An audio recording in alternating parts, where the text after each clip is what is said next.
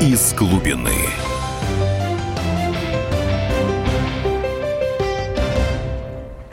Здравствуйте, добрый вечер. А, в эфире программа «Из глубины». Наша тема сегодня – мироточение или еще один повод ударить по христианству.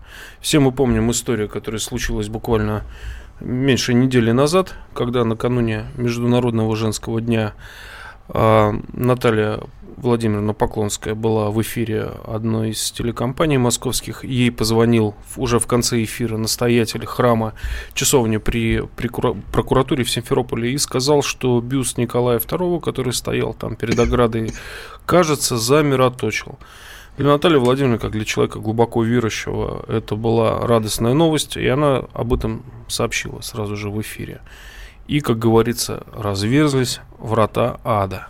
Я сам писал про эту тему, я видел комментарии.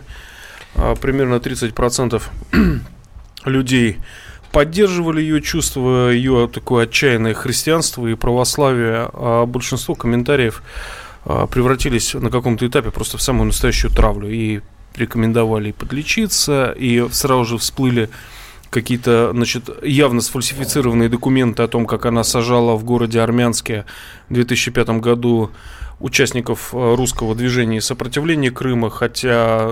Ну, с... Она там не работала. Она там не работала, и вообще в 2005 году уже 150% всего делопроизводства государственной Украины было не на русском языке, а на украинском, а документ представили на русском языке. И вот э, в итоге такое радостное известие, вот про которое, например, ну, комментируя его, я написал, что факт мироточения будет установлен только специальной комиссией, которая примерно 90% таких случаев э, признает, ну, признают, что это не божественное явление, не чудо, вот, а что-то такое обыденное. И до этого, ну, нельзя а, злиться и ругаться. И, в общем, это все превратилось в самую настоящую банальную травлю христианства. Как в случае с Исаакиевским собором, как с дарами волхвов. И я хочу вот, да, вот поговорить с уважаемыми гостями сегодня в студии. Егор Холмогоров, политолог и публицист. Здравствуйте. Роман Силантьев, религиовед а, и исламовед. Мы хотим поговорить о проблемах, которые стоят перед христианством. Почему а, мы все здесь люди православные, христиане, почему нашу веру так безнаказанно травят? Дим, ну я прежде всего хочу немножко тебя поправить.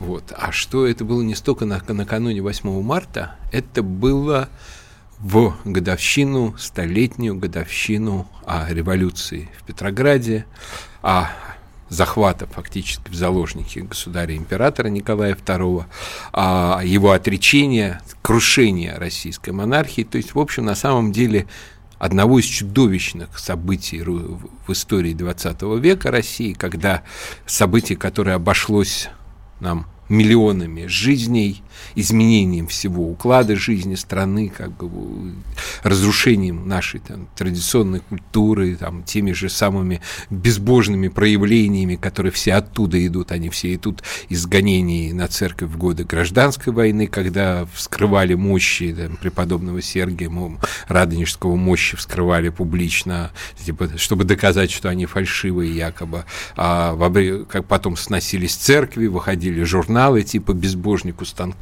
то есть на самом деле вот это, вся эта история, она началась вот с того отречения императора.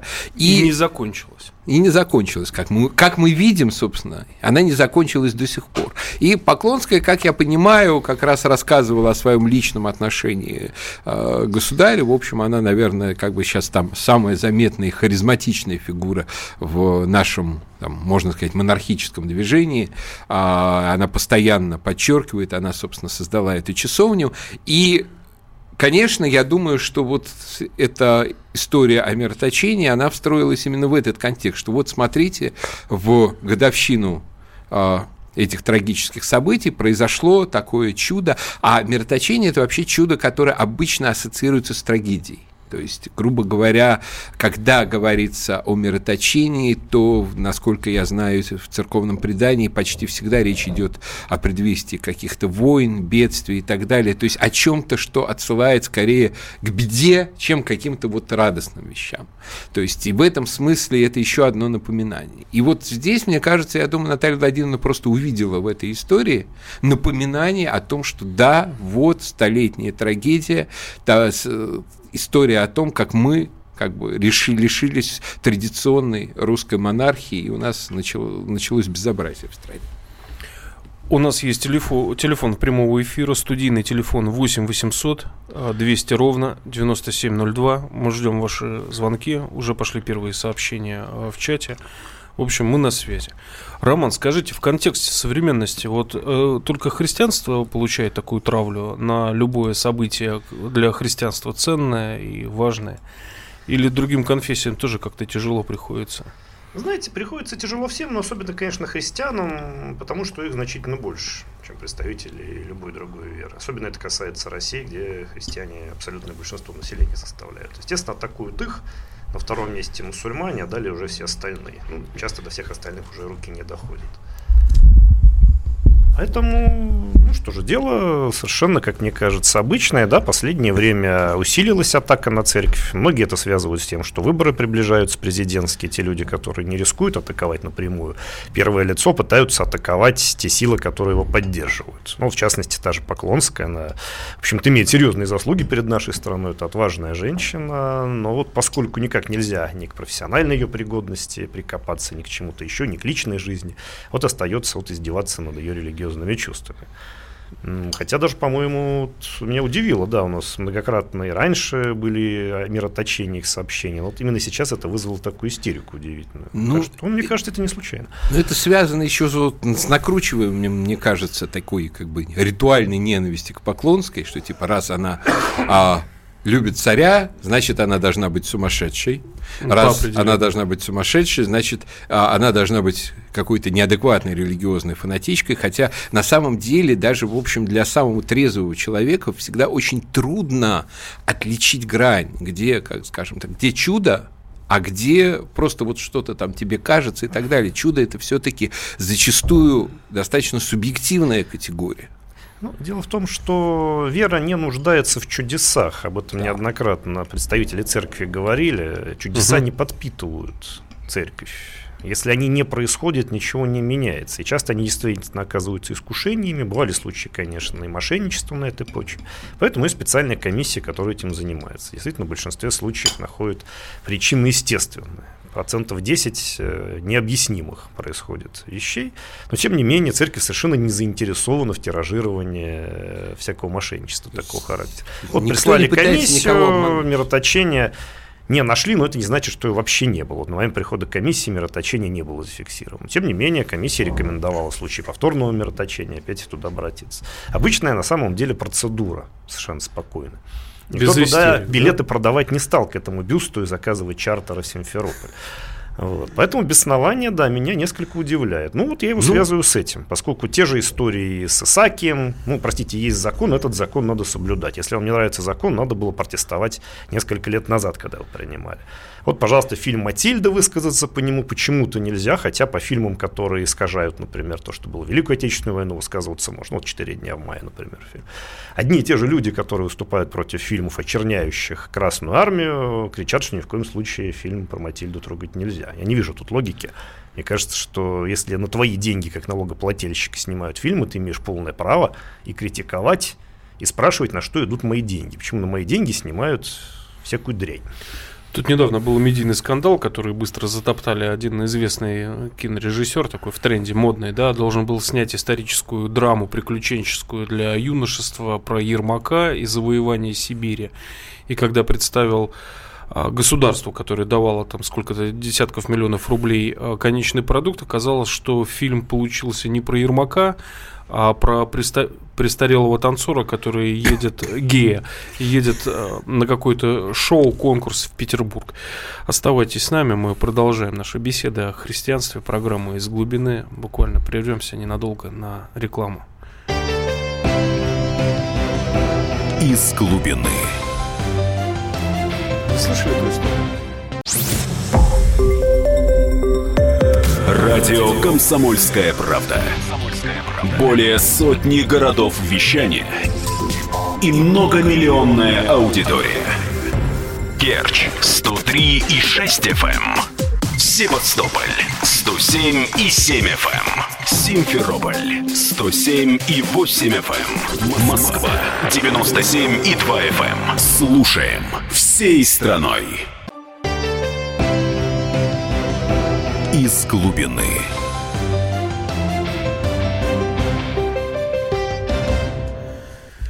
Добрый вечер. В эфире программа «Из глубины». У нас в гостях и э, Егор Холмогоров, публицист и политолог, Роман Силантьев, исламовед, Дмитрий Стешин, спецкор, военкор, комсомолка, ведущий.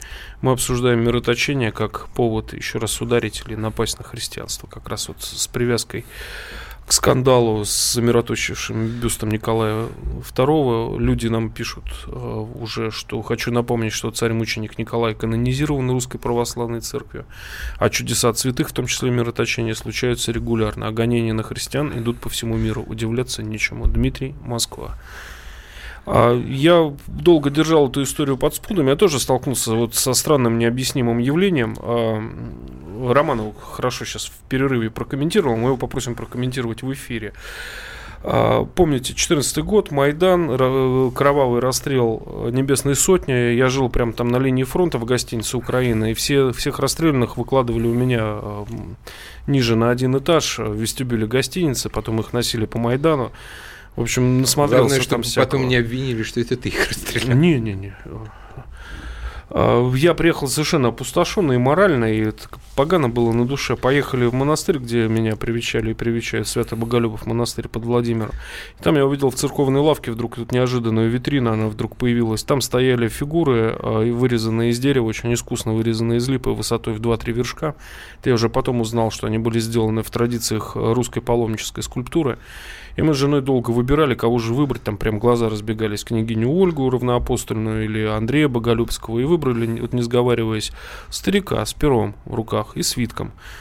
И спросили у бабушки ключницы, кто это? Она говорит, а это Нестор, летописец киевский. И меня прямо аж зашатало, потому что я как раз был там со стрелковцами, они охраняли мощи, которые привезли в Киевскую лавру. Был в этих пещерах, где его мощи хранятся. А вот, вот я в 2006 году тоже там бывал, Киево-Печерских пещерах как раз прикладывался именно к мощам Нестора Летописца. Вот, первое совпадение, да.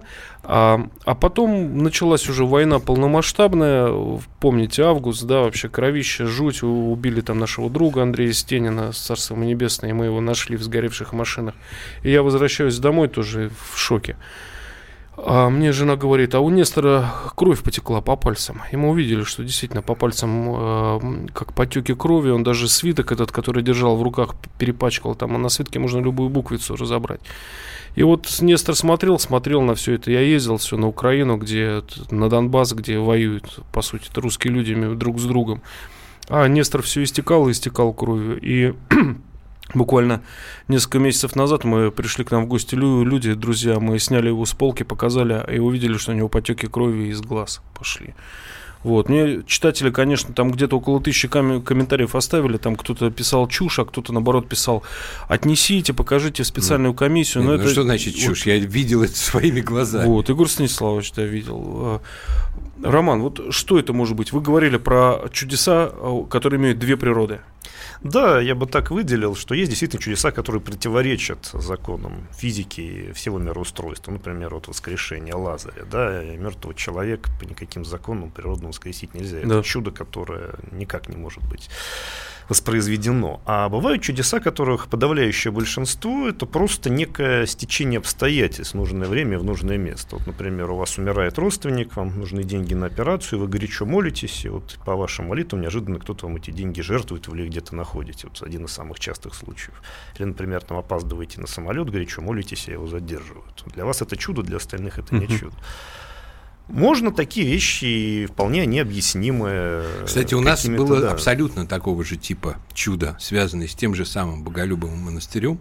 Собственно, когда мы крестили нашего моего сына Владимира, Дмитрий, кстати, выступал в качестве крестного, а мы потом возвращались домой, а, и на полной скорости к нам слева, видимо, был пьяный или обдолбанный, вылетела машина.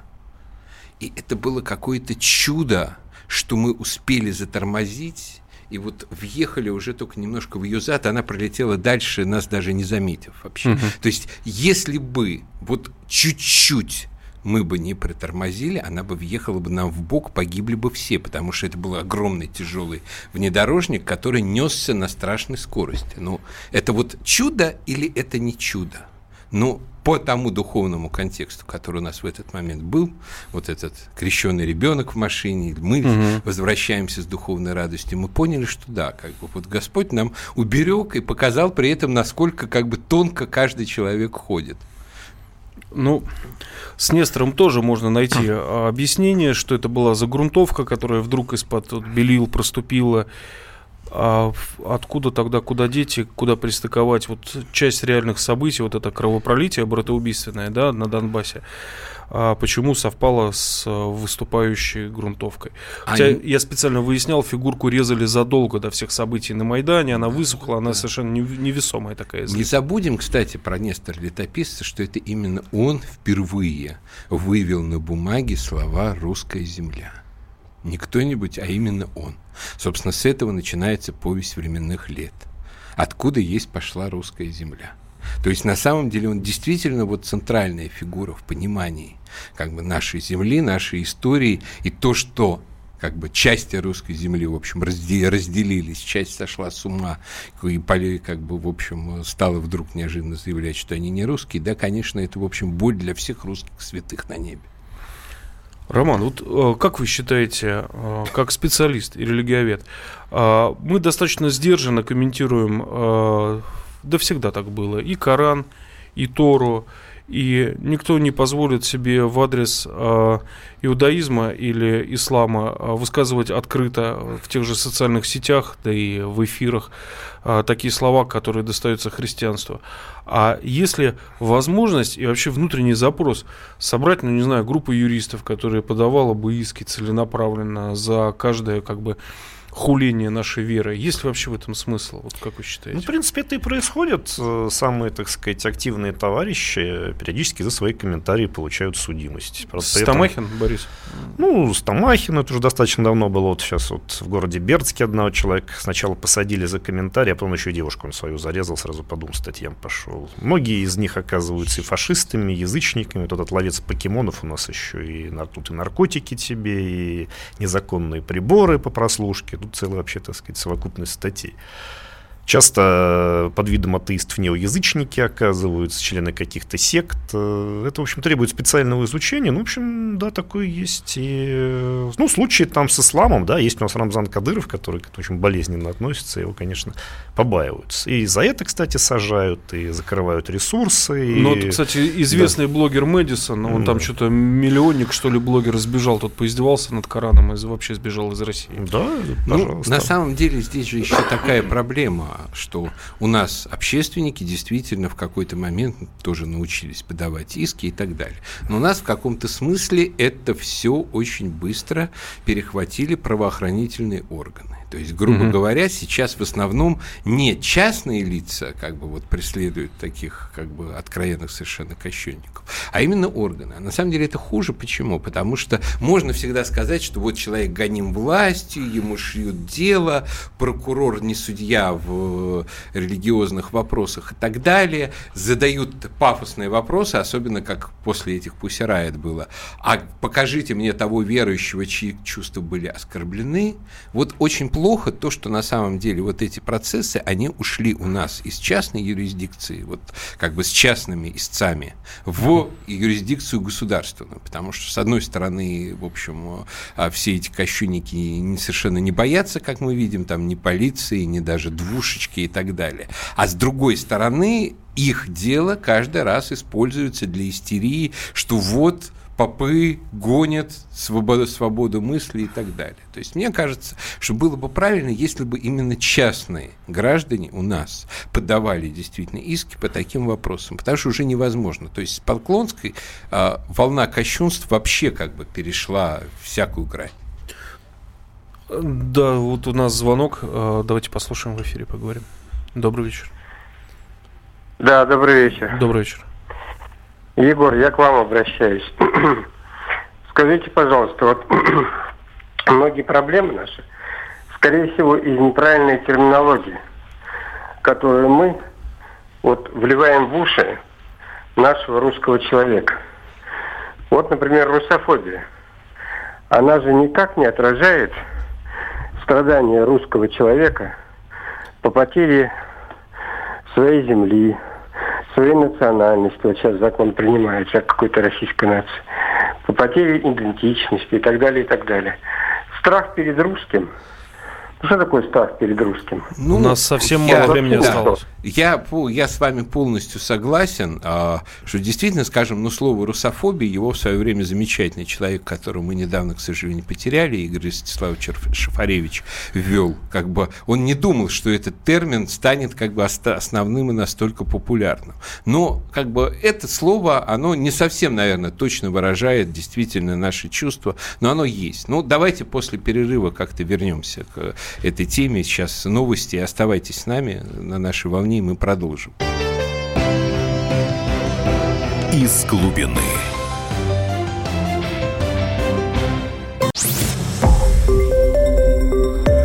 Радио «Комсомольская правда». Более сотни городов вещания и многомиллионная аудитория. Керчь 103 и 6 FM. Севастополь 107 и 7 FM. Эм. Симферополь 107 и 8 FM. Эм. Москва 97 и 2 FM. Эм. Слушаем всей страной. Из глубины.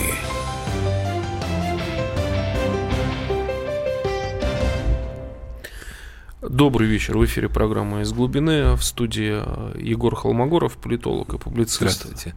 Роман Силантьев, э, религиовед, Дмитрий Стешин, спецкор, военкор комсомольской правды. Мы обсуждаем историю с мироточением бюста Николая II как очередной повод э, ударить и напасть на христианство. Нам передают уже приветы, привет комсомольцы, пишут читатели в чате. Э, и действительно непонятно, мы сейчас между, в перерыве между эфирами говорили о том, что произошла странная и страшная где-то смычка в нападках на христианство либералы вдруг а, объединились со своими лютыми врагами коммунистами. Причем я пытался занять там на странице газеты «Комсомольская правда» какую-то примиренческую позицию. Я писал, что ну, хватит, достаточно. Нет а, уже живых свидетелей Российской империи. Нет СССР, и СССР не вернется. Это наша история, она линейная, из нее невозможно вырезать какие-то фрагменты невозможно, что нормальный человек любит всю родину и всю ее историю. И только поехавшие выбирают себе какой-то мяконький фрагмент и э, живут с ним в противоестественной связи. Очень на меня за Но, тем не менее, когда упоминают Николая II, тут же у людей начинается вот неконтролируемая трясучка конечностей. Царь тряпка. Я много раз это, а, это замечал. При этом при этом, на самом деле, у меня интересный вопрос, что вот как бы на, скажем, те же неосталинисты активно набросились на Поклонскую за вот как бы эту историю с мироточением. При этом они сами очень охотно апеллируют к часто очень мифологичным довольно историям о том, что а, Сталин ездил к Матроне Московской э, во время Московской битвы, что там где-то а, иконы э, возили над самолетах над Сталинградом и так далее. При этом документальных подтверждений этих историй нет. Ну, как бы Эпос. при этом, да, но при этом как бы они выражают некую народную правду, народную мысль, что а, Конечно, Господь в ту, нашу, в ту страшную войну нашу страну и наш народ защитил. Вот. Но документальных подтверждений вот конкретно этих чудес, их нет. Тем не менее, в, в общем, в, в таком, что называется, сталинистском видении мира и истории, они занимают довольно существенное, довольно важное место. Но при этом, как только, скажем, о чудесах говорят монархисты, тут же начинаются глумления, прыжки, нападки и так далее, при том, что, в общем, действительно, скажем, мысль о чуде мысль о том, что чудо существует вот сегодня в повседневной жизни, для меня, например, это было очень важно в моем собственном становлении мировоззрения. Есть такая книга отца Серафима Роуза «О блаженный Иоанн Чудотворец», о, о святителе Иоанне Максимовиче, руководителе как бы русских зарубежных епархий. Сначала в Китае, потом в Америке, в Сан-Франциско. И он действительно, вот это был чудотворец, который скончался совершенно незадолго до нашего рождения, в 67 году, если не, не изменяет угу. память. И он действительно творил чудеса, ну, скажем так, в количестве, в котором, как, которые сравнимы там с древними житиями. И когда ты понимаешь, что вот есть люди еще живые, которые видели сотни этих чудес, они происходили вот совсем практически в одно с тобой время, ты понимаешь, что действительно вера еще жива. А если наша вера не жива, ну тут придут всякие другие люди с бородами, скажут, как там было, мы с тобой неделю назад обсуждали, стоп-харам, вот. Стоп, и, мы да? по, и, и мы пойдем солнцем полимы, как бы скажут, вот, вот у нас живая вера, а вот у вас нет.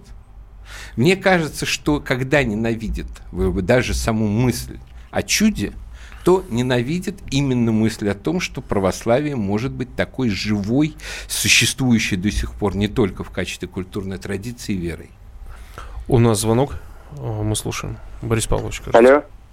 Алло. Да, добрый вечер. Да, меня слушаете? Да, да, да. Да. Э, добрый вечер. Добрый. Я, я интересуюсь вот таким чудом, которое я тут в интернете на днях видел, что на станции метро Арбатская обвалилась штукатурка, а под ней оказался портрет Сталина. Вам что-нибудь известно о таких чудесах?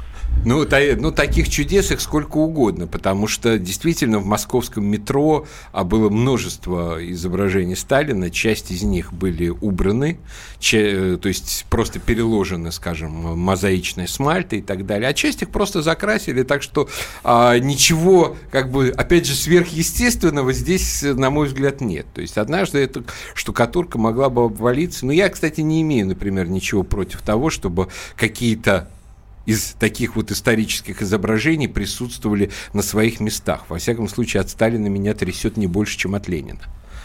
Э, читатель пишет, мне импонирует отношение Поклонской к религии и царской семье, а либералы за все цепляются, чтобы единство нации разбить, даже ошибку следователей по делу Дадина присвоили себе как победу над властью.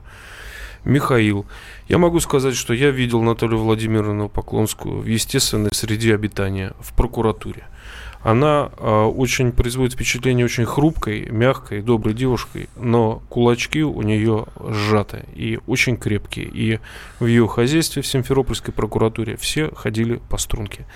И я очень надеюсь, что она так посмотрит на эти беснования и будет какой-то ответ хулителям и гонителям. А, Роман, вы недавно вернулись э, с конференции из просвещенной Европы.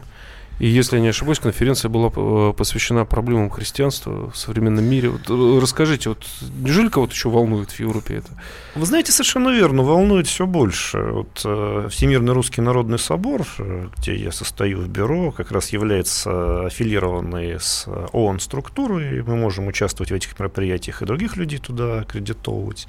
И вот за последние несколько лет резко увеличилось число конференций, иных э, мероприятий, посвященных притеснениям христиан. То есть по всему миру мы имеем очень неприятную статистику, ее озвучивал митрополит Иларион на этом uh-huh. мероприятии. В общем-то, сотни тысяч христиан подвергаются гонению, большое число убитых. Вот очень острый момент у нас Сирия. В общем-то, даже те христиане, которые остались живы и покинули эти места, в подавляющем большинстве возвращаться не хотят. То есть полностью изменилась картина. Ну, фактически это тотальный геноцид. Геноцид, да, геноцид христиан. Конечно, не только христиан, страдают и мусульмане, страдают и езиды, но в целом, конечно, наиболее пострадавшей группой являются христиане. Вот у нас, например, можно слышать, что вот в нашей стране тут притесняют сектантов, оштрафовали какого-нибудь миссионера за Какого-то вот кришнаита пытались привлечь, привлечь к суду. Кричат о том, что права атеистов у нас постоянно нарушаются, что вот сплошное мракобесие. Но статистика-то, что у нас, в общем, погибают по таким моментам православные священники. У нас ваххабиты убили 6 священников. На Украине во время конфликта минимум 5 погибло клириков Русской Православной Церкви. Многие были убиты сатанистами, были убиты кришнаитами, были убиты неоязычниками. Десятки людей погибли только среди духовенства. О том, что у нас кто-то бы целенаправленно убивал, например, там, свидетелей Иеговы, атеистов или кришнаитов, я никогда не слышал. Эти, в общем, проблемы во многом являются надуманными. Да вообще я не помню ни одной истории, чтобы где-то кто-то когда-то сказал, что православные убили сектанта. То есть в на территории Российской Федерации я не помню просто ни одного такого случая. Ну, во всяком случае, не помню, чтобы кто-то... То есть, может быть, пару раз при, приложили по физиономии, иногда хочется. А вот, что, а вот обратная история, чтобы сектант, действительно сатанист и так далее, убил православного, там, либо мирянина, либо священника. Вот я вспоминаю на Сахалине, где я часто бываю, вот в том самом соборе, где, скажем, один раз мне даже довелось проповедовать, а убили матушку-монахиню и еще одного прихожанина. Ну, как раз вот это был неоязычник да. воинствующий. Как часто православные врывались к неоязычникам и кого-то там убивали. Всего единственный случай пытались православным кремировать, такой Артур Рено, наверное, знает. Да. Дмитрий, на том основании, что он был э, учеником иконописной школы. И вот, ну, то, что был православный, об этом неизвестно. Ну, правда, по национальности он еще чукче оказался. Так что под русского православного националиста как-то с трудом подходил. Но, в принципе, действительно таких случаев нет. И то, что мы видим, вот эта вот атака на религию, в первую очередь на православие, я лично объясняю тем, что это не от того, что слабая религия вымирающая. Слабого и вымирающего противника так не атакуют да. с такой агрессией. Как раз дело-то наоборот – вот атака на Поклонскую во многом, я думаю, связана с тем, что гражданская война в итоге закончилась победой белых. Белые пришли к власти, по сути, в стране. Через исторический В лице период. той же Поклонской, кстати говоря. Да, и тем людям, которые праздновали долго победу красных, это немыслимо и очень обидно. То, что действительно роль религии растет, общество правильно называет постсекулярным, религию уже хоронили в 20 веке, а тут выяснилось, что в 21 веке ее позиции гораздо крепче, чем в 20 И никак не влияет прогресс-то научный и технический на позиции религиозные. Что если посмотреть тех людей, которые в нашей стране решают что-то, то атеистов я не припомню среди них. Многие подчеркнуто религиозны, как тот же Кадыров, например, да. И не только он. У нас и министр обороны, как вы помните, демонстративно крестится во время парада. И на, глава на, государства икону, да. в церковь посещает. И многие другие люди. Вообще вот с иконами этими совершенно поразительная на самом деле история. Я помню, в 2006 году я, выступая в Кремлевском дворце съездов на рождественских чтениях, сказал, ну ладно, снять звезды, заменить орлами на Кремле, это, наверное, долгий процесс. Но давайте хотя бы иконы вернем на ворота. Угу на ворота Спасские, на ворота Никольские. А то дети спрашивают, а почему, собственно, эта башня называется Никольской? Что за Никола? Я объясняю, что вот там вот была Никола, э, Никола, за, образ знаменитый, Никола Зараски, Никола с мечом, который охраняет, охранял, собственно, наш Кремль. Вот.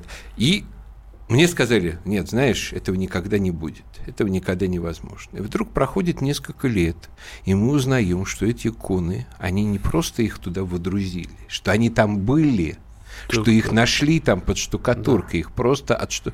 заштукатурили, осталось снять эту штукатурку, их отреставрировать, и у нас действительно э, сегодня Кремль опять, в общем-то, под э, Божьей защитой, скажем, зримый, явленный через икону, и действительно, проезжая через Спасские ворота, министр обороны крестится, потому что это, в общем-то, сакральный объект теперь.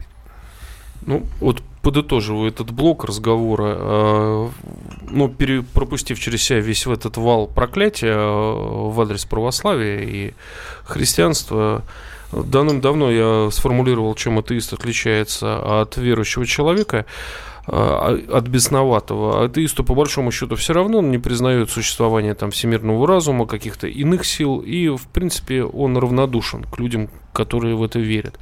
А вот бесноватый, он как раз не может пройти мимо чужой веры. Я вот этих людей спрашивал, ну зачем вы читали эту статью про а, моего Нестора Летописца, на котором знаки? Ну зачем? Ну пролистни. Вот я также вот не читаю, например, про военгу и творчество Филиппа Киркорова. Меня это вот нисколько не напрягает. А вы пришли высказать свое прохоподобное мнение и оскорбить Нет, мою веру. Зачем? очень замкнуты именно на том, чтобы не просто не пройти мимо, а именно прийти покощунствовать. Для людей это как-то самореализоваться ведь. Мы продолжим после рекламы буквально через несколько минут. Из глубины.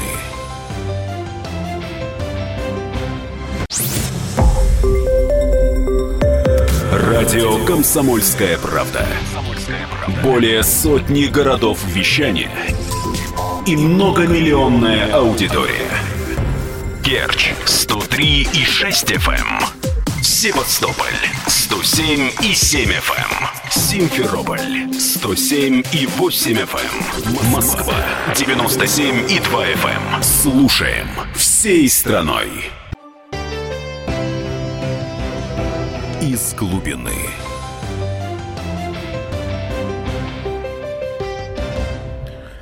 Добрый вечер. В эфире программы «Из глубины». В студии Егор Холмогоров, э, публицист и политолог.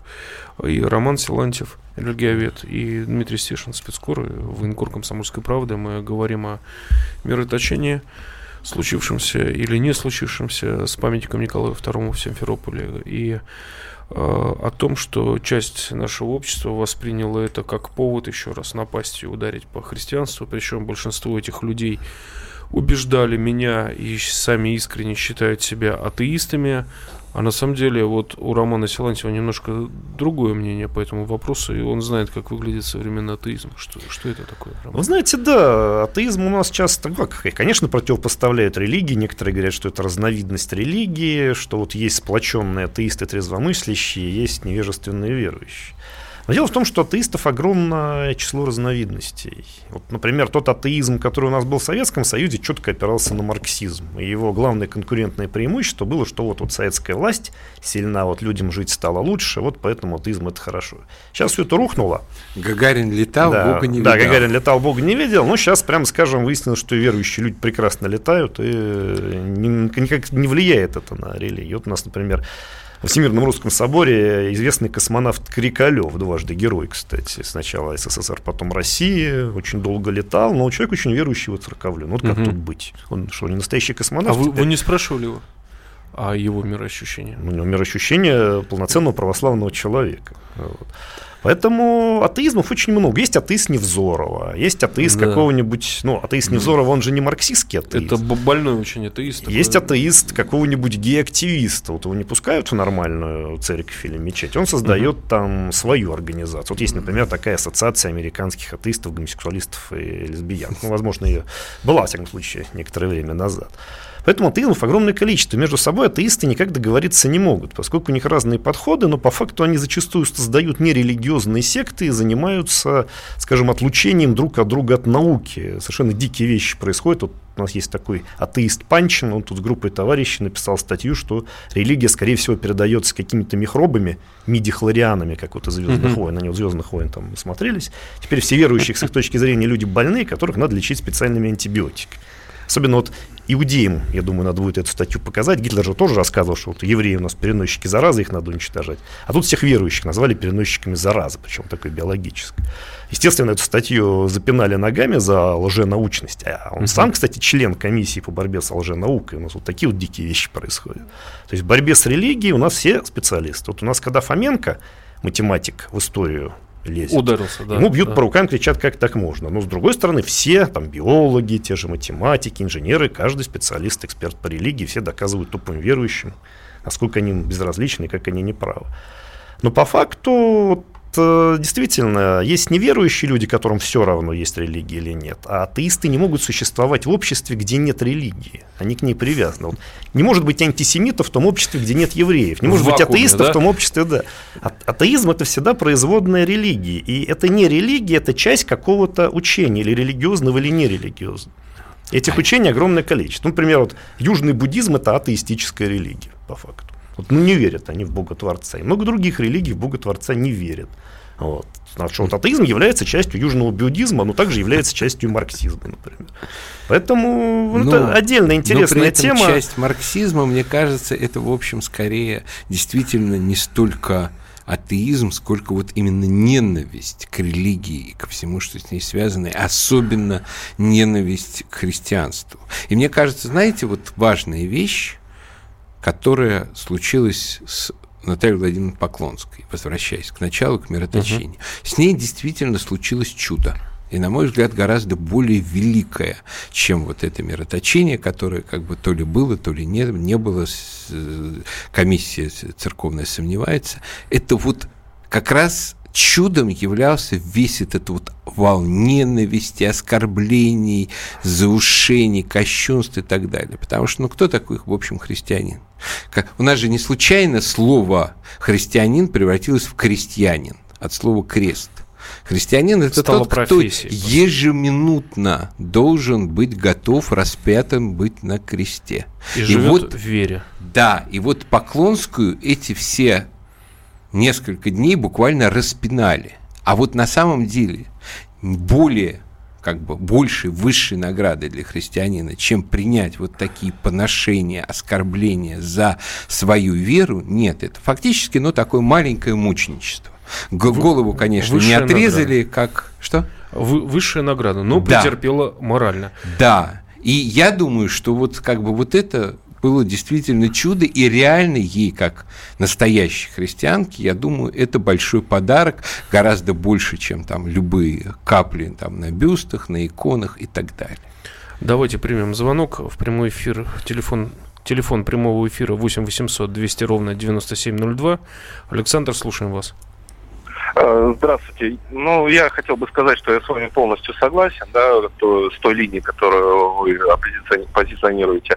Хотел бы сказать следующее, что вот люди, которые, да, сейчас э, беснуются на чуде, на нашей вере православной, да, это люди, которые, в принципе, э, потеряли какую-то веру, и слава богу, если он верит в себя хотя бы, но есть люди, которые просто веру свою сделали э, деньги, какие-то материальные благи и так далее. Но, с другой стороны, хотелось бы тоже отметить, что наше, ну, так скажем, высокое духовенство, да, не делает ничего, э, ну, не знаю, на настоящее время для людей, э, чтобы э, показать, э, что такое православие, да, что такое вера. То есть мы сейчас видим по телевизору, да, в СМИ, которые рассказывают только у того часы, тот на ПНВ кого-то сбил, у того яхты там и так далее. Я понял, ну, я понял, Александр. На самом деле, можно я немножко не соглашусь? Вот конкретный пример, который обсуждался здесь буквально час назад. Пресловутый закон о российской нации, который у такого количества русских людей вызвал массу как бы гнева и мероприятия, неприятия. Кто его остановил? Кто, собственно, добился того, что отказались от, по крайней мере, в заглавии формулировкой о российской нации? Русская православная церковь. Именно от церкви, как у нас любят иногда журналисты говорить, РПЦ, вот именно от нее, как организации, как корпорации и так далее, прозвучало четко и так, нет, подождите, это никуда не годится. При том, что я на всяких там политологических каналах читала, что вот, церковь пошла там против власти и так далее. Но тем не менее, конкретный угрозу русскому народу взяла и именно в данном случае русская церковь отвела. Пришлось заткнуться всем вот этим вот продвигателям этого закона и этой формулировки. А по поводу богатства церкви, я, конечно, понимаю, что большинство атеистов или тех, кто считает себя атеистами, очень бы хотели бы, что наша иерархия и священство бы лазало бы по помойкам и собирало э, заплесневелый хлебушек. Но такого не случилось. Господь управил по-другому. И слава Богу, не нищенство присутствует наша церковь православная. А, Роман, хочу вас спросить, а, вот вы вернулись с а, этой конференции, где обсуждались вопросы защиты христианства. Вот есть ли от этого толк? Есть ли у людей какие-то средства и авторитет для того, чтобы изменить ситуацию в мире? Вот расскажите, кто на ней был представлен, какие вопросы решали и до чего договорились?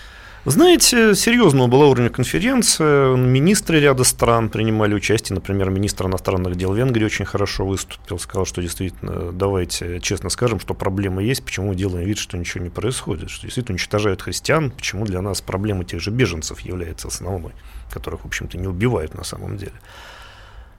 Были представители ведь не только православные. Вот, э, Русская Православная Церковь и Всемирный Русский Собор туда пригласили двух муфтиев, муфтия Татарстана и муфтия Москвы Альбера Карганова. Они тоже отлично выступили, сказали, что христианофобия, она и, в общем-то, должна всячески пресекаться и порицаться, поскольку, в конце концов, и к исламофобии ведет. Были представители лютеранской церкви из России, Поэтому хороший уровень и такого рода конференции действительно позволяет что-то сделать. Организовать гуманитарную помощь, принять политические решения, признать официальный геноцид христиан, которые могут дополнительную помощь получить благодаря этому. И, в общем-то, радостно, что наконец у нас ООН этим озаботилась. Можно это только приветствовать. Я хорошо помню, когда в 13 году была контрреволюция в Египте, в 400 километрах от Каира, город Миния, где огромная христианская община и не менее огромная салафитская община. И когда мы на свой страх и риск туда приехали и увидели свыше 30 сгоревших храмов, около сотни человек было убито, туда приехали только российские журналисты. И уже только потом, через неделю, а, с трудом туда потянулись западники, стали, стали что-то снимать, прозвучало слово геноцид. А до этого никто, никого не волновали страдания христиан, все подсчитывали там пятерых раненых в Каире а, гранатами со слезоточивым газом ну, такой немного грустной волне мы за заканчиваем наш эфир, программу «Из глубины». А в гостях был э, Егор Холмогоров, политолог, и Роман Силантьев, э, религиовед и исламовед. Да, всего доброго.